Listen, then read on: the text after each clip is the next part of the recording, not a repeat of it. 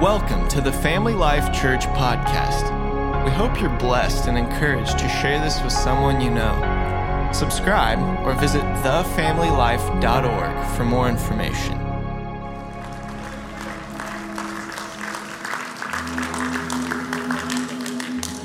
Thank you, Jesus. Amen. If you have your Bibles, turn with me to Luke chapter 7. Luke 7. Give honor to my pastor this morning. I appreciate him, his influence in my life. Give honor to you all. Love you and appreciate you. Luke chapter 7 beginning in verse 36. We'll read through verse 39 and then we'll skip down to the 48th verse of the same chapter. When you're there, just say amen. Amen. Amen. And one of the Pharisees desired him, him being Jesus, that Jesus would eat with him. Jesus went into the Pharisee's house and he sat down to meat. And behold, a woman in the city, which was a sinner, when she knew that Jesus sat at meat in the Pharisee's house, she brought an alabaster box of ointment. She stood at his feet behind him. She began to wash his feet with tears and did wipe them with the hairs of her head, and she kissed his feet and anointed them with the ointment. Now, when the Pharisee which had bidden Jesus saw this, he spake within himself, saying, This man, this Jesus, if he were a prophet, if he were really who people are saying that he is, he would have known who and what manner of woman this is that touches him, for she is a sinner. Going down to verse 48, Jesus speaking to the woman says unto her, Thy sins are forgiven. But they that sat at meat with him began to say within themselves, Who is this that forgiveth sins also? Or who is this that even forgives sins?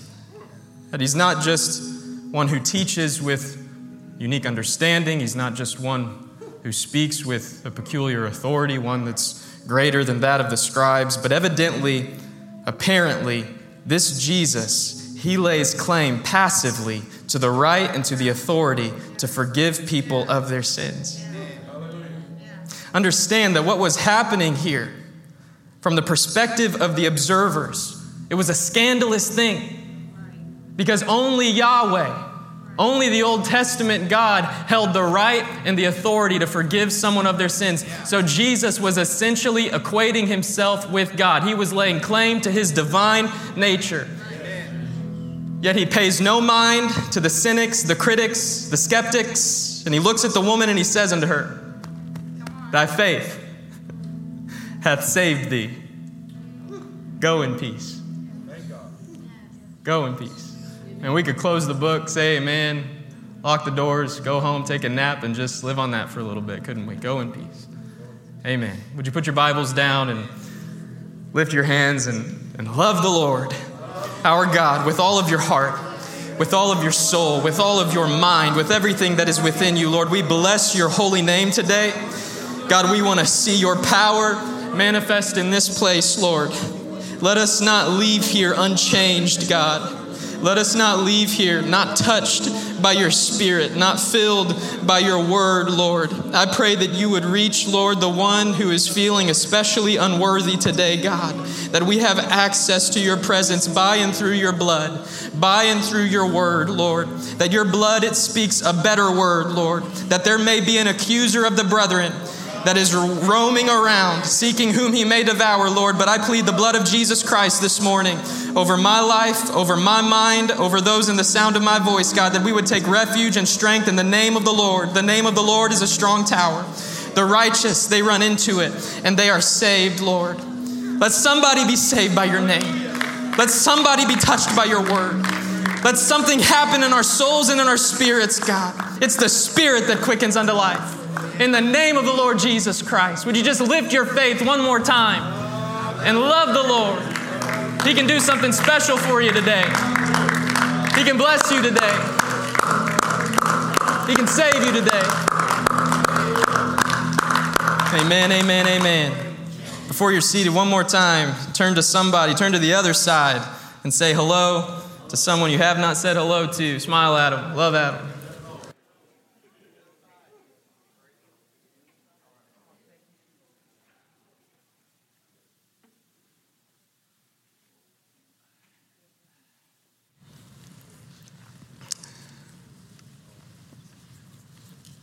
The story it centers on a woman notoriously sinful, a woman of ill repute and infamy.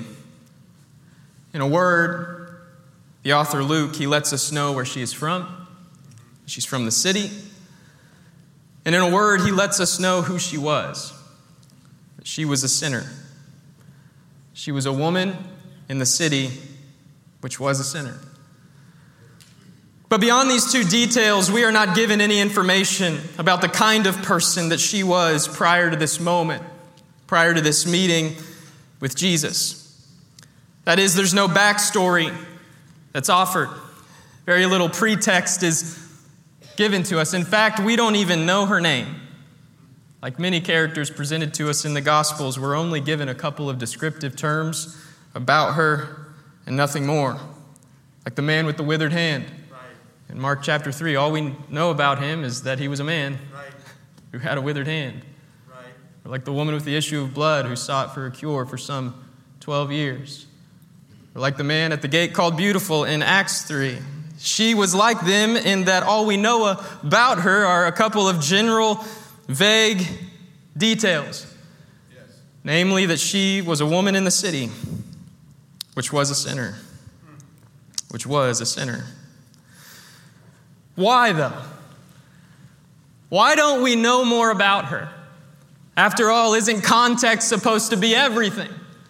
If so, then why is so little of it given to us? Or is it as simple as there being no real rationale, reason, or rhyme for it? I don't think that that's the case. It's just random. Could it be that the gospel writers didn't think that there was enough room to include such details about such characters that encountered Jesus during his earthly ministry? That could be true. But I simply want to suggest to us this morning, if for the sake of preaching, that a reason as to why we're given limited information as to the kind of person that this woman was prior to her encounter with Jesus is so that we can appreciate. So that we can appreciate and key in on what Jesus did in her life and at the same time anticipate and look forward to all that he was going to do in her life and in the future moments. In other words, it was more about her present and her future than it was her past sins and her past mistakes.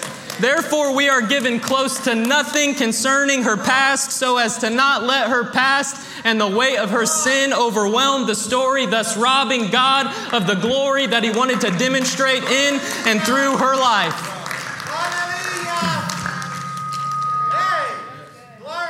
You see, now that she had seen her Savior, now that she had met her Messiah, her past, it really didn't matter anymore. Everything had changed. Nothing would be the same. She wouldn't be the same.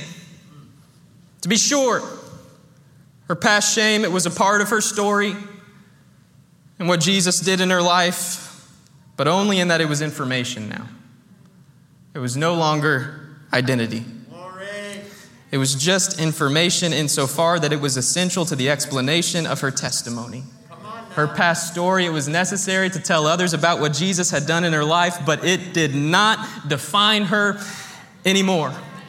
Sin was no longer relevant to her reputation. It had no bearing on her present identity in Jesus or on her future in the kingdom of God. That old things were passed away. All things had become, if any man be in Christ, if any woman be in Christ, if any person be in Christ, they are a new creation. Old things are gone. All things, all things, everything Yes. new. She wasn't just substantially changed, she was new. She was a new creature in Christ Jesus. The moment that Jesus spoke those words over her, Thy faith hath saved thee.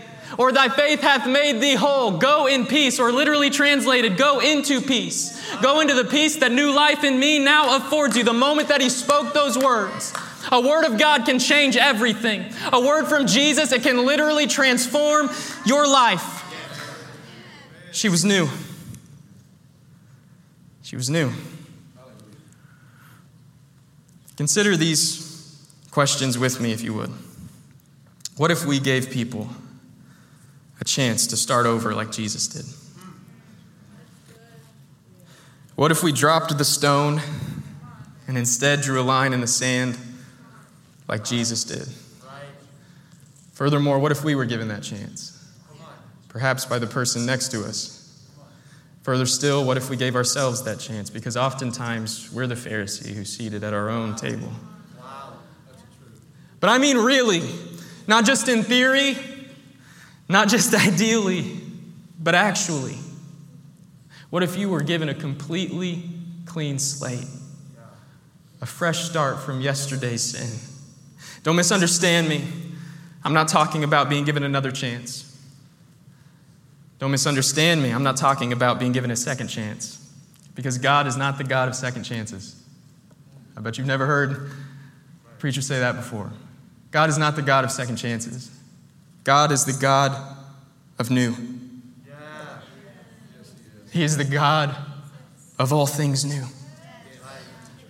The Apostle John saw in his vision he who was seated on a throne who said, Behold, look, see, I am making all things new. The prophet Jeremiah ironically wrote in the book of Lamentations that his mercies are new every single morning. Great is thy faithfulness, great is thy tender mercies. And the God that they wrote about then and there, He is the same one that is here now today. And He wants to make everything about you new. He doesn't just want to substantially change your life, but He wants to completely transform your life and for His glory. He wants to make you new.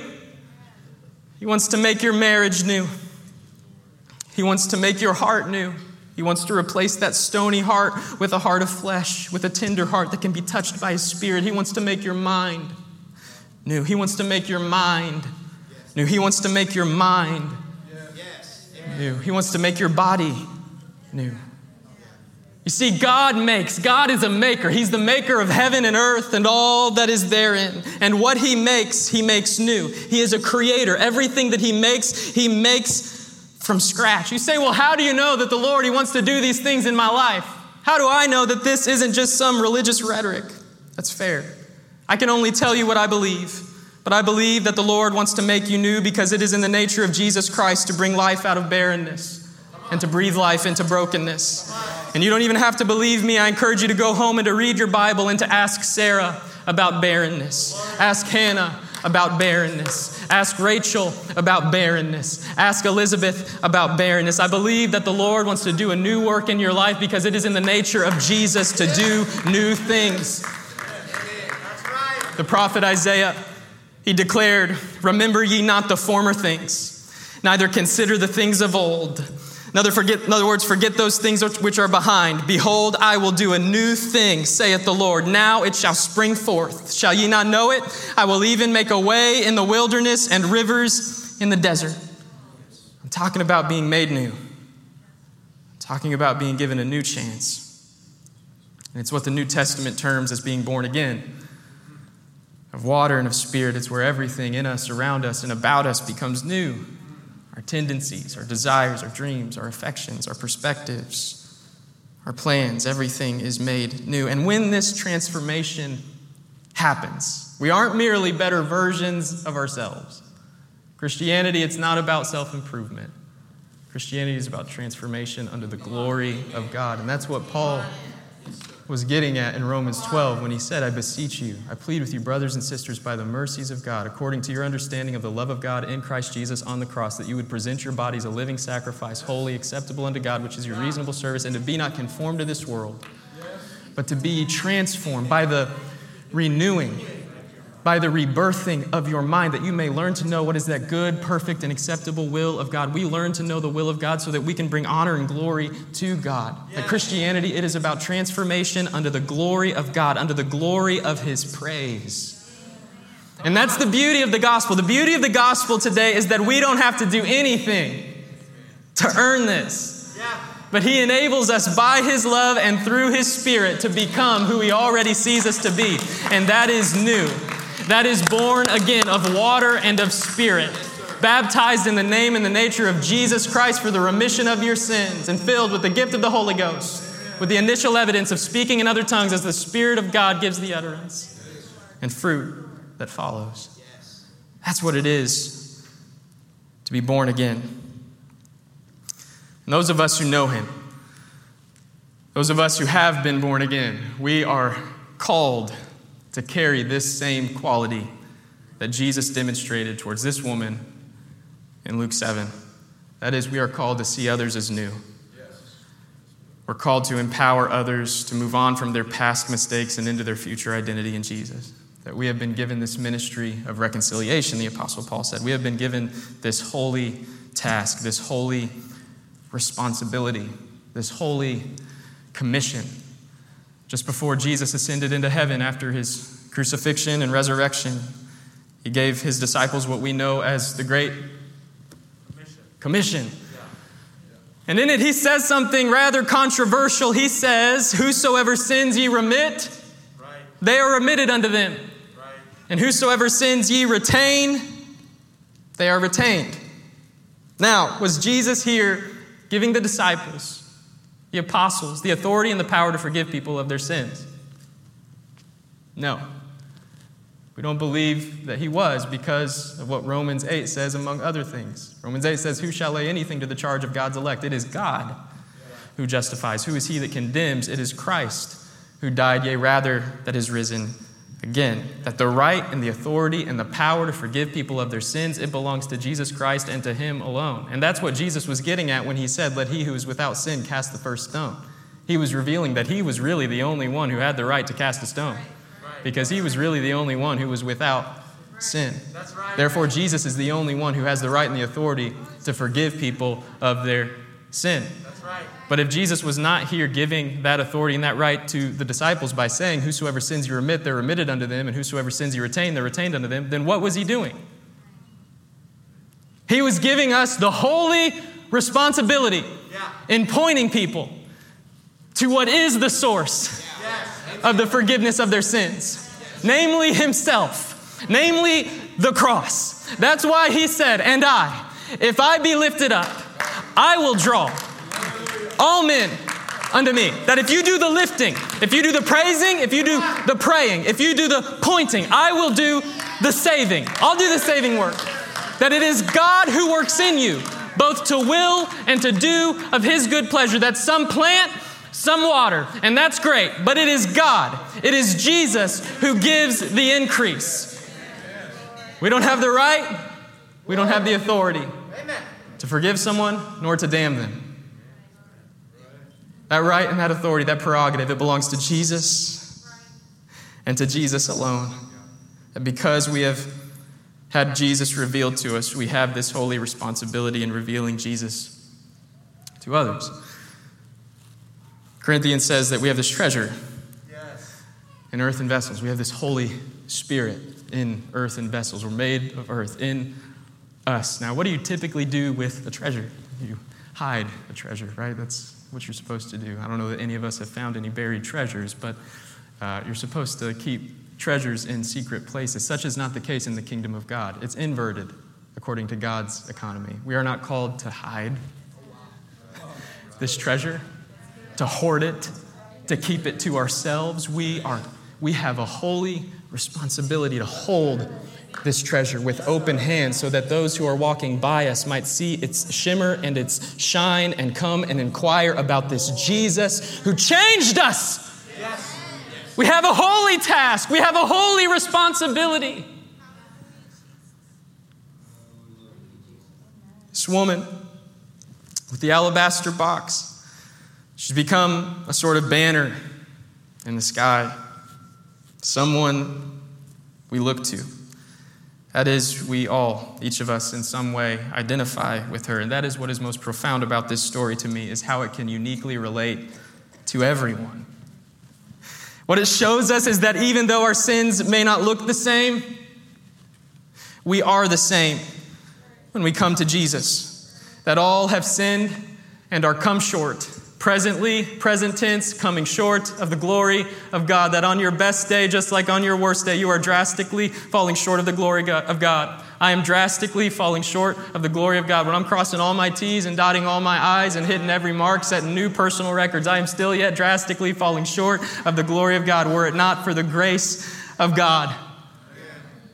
And so, from the prostitute sinner to the proper sinner, this story about this woman in the city, which was a sinner, it reveals in us our fundamental need to be saved, to be rescued. Let me put it another way that none of us come to Jesus more worthy than the other. That all of us come to Jesus the same, and that is together. All of us come to Jesus having the same merit, and that is having no merit at all. Listen to Ephesians 2 4 through 6. But God, who is rich in mercy, for his great love wherewith he loved us. Look at those adjectives. But God, who is rich, his mercy is rich, his love is great. Even when we were dead in sin, he hath quickened us together with Christ. By grace ye are saved, and he hath raised us up together, and he hath made us to sit together in heavenly places in Christ Jesus. That none of us come to Jesus more worthy than the other. All of us come to Jesus the same, and that is together. We all came to him having no merit. I love what the prophet Isaiah says concerning Jesus' coming. He says that every valley shall be exalted and every mountain and hill shall be made low, and the crooked ways shall be made straight, and the rough places shall be made plain, and the glory of the Lord, which is Jesus Christ, shall be revealed, and all flesh shall see it together. We come to him on equal ground. The cross, it is staked in even ground, and there is room at the cross for you today, regardless of who you are, where you're from, how long you've been at this. This may be your first time in a Christian church, let alone an apostolic church, but we all come to Jesus the same. Sinners in need of a Savior. Yes. And the good news today is that we have a Savior who is eager and wanting and willing to forgive us of all of our sins. There's a quote by a guy named Dallas Willard. I've used it here a few times. I'm going to use it again because I just love it, quite frankly. He says, We will never have the easy, unhesitating love of God that makes obedience to Jesus a natural response unless we are absolutely sure that it is good for us to be and to be who we are. This means that we must have no doubt that the path appointed for us by when and where to whom we were born is good, and that nothing irredeemable has happened to us or can happen to us on our way to our destiny in God's world. Nothing irredeemable has happened to you. Nothing irredeemable has been done by you. There is no sin that the glory of God cannot handle. There is no shame that the blood of Jesus cannot cover. And Scripture promises us that if we confess our sin, he is faithful and just to forgive us of all of our sin and to cleanse us of unrighteousness. You are not irredeemable. You are not a lost cause. The blood of Jesus speaks a better word over you. I can't think of a time where the truth of Jesus as Savior has felt more urgent, more pressing, that we need Him to save us individually from ourselves every day. Yes. Yes. We need Him to save us corporately. Yes. We need Him to save our world. We need Him to save the church again. And there's seasons in my life where, if I'm being honest, my prayer does not go much further than I need you, Jesus. to save me again from myself, from my sin. I need you to save others from myself, from my sin. There are times, and quite recently, if I'm being honest, in which I can't get past praying that psalm, Why art thou cast down within me, O my soul? Hope in God, for I shall yet yes. praise him. I may not be in a season of praise right now, right. but I shall yet. Yes. Praise him who is the health of my countenance. And my God, there are times in which my prayer life, I promise you, it doesn't get any further than that. And if you find yourself to be somewhere similar today, I just want to encourage you to not be discouraged. And this is the word today. This is the word for today. That if you find yourself to be in an oppressed season, a depressed season, I just want to encourage you to not be discouraged because all it takes is a word. Amen. All it takes is a word from the Lord. I can't tell you how many times I've walked in this sanctuary or one like it, and I've had my head hanging low. And I've been unable to lift my hands, had heavy hands, had a heavy heart.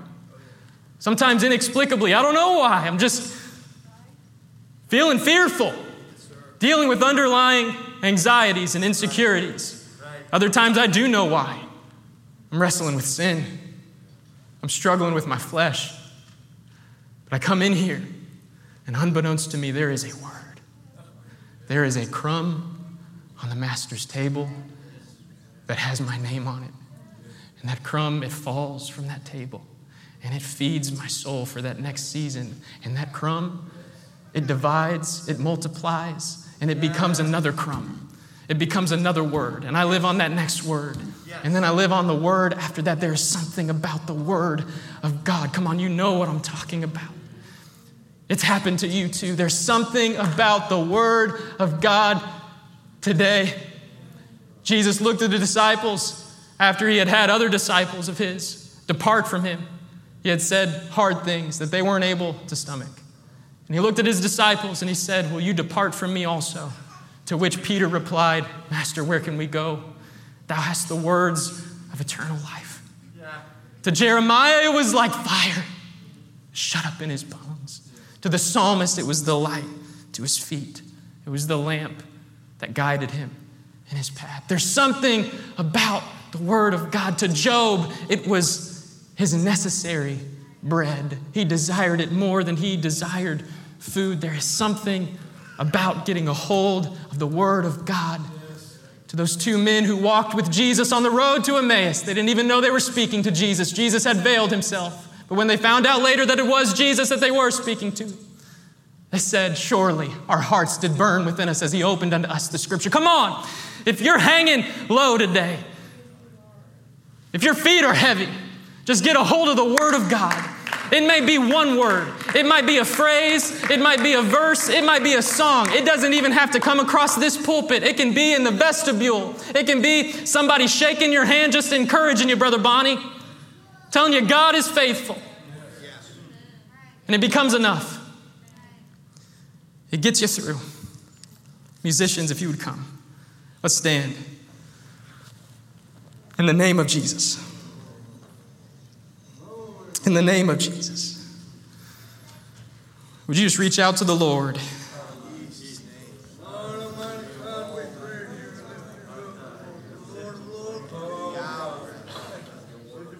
Jesus' name.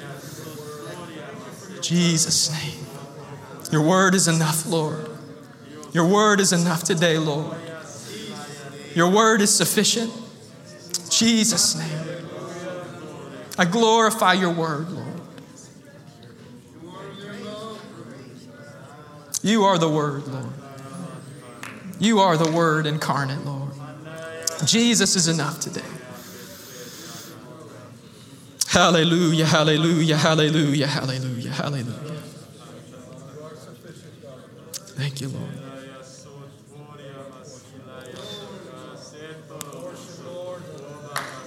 Jesus' name. Your word is enough. Kandalabo shoto yasata.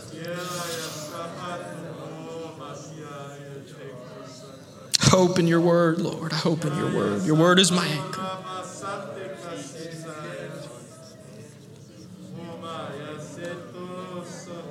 Hallelujah, hallelujah, hallelujah.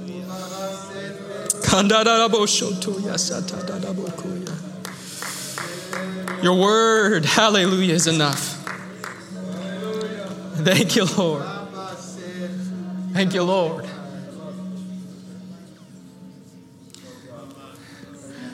When your words aren't enough, His word is enough.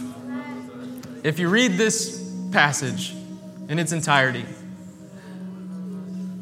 you'll notice that the woman in the city who was a sinner, she doesn't say a word. She doesn't have any lines in the script. And yet, Jesus, He speaks over her and He says, Thy faith hath saved thee. Go in peace.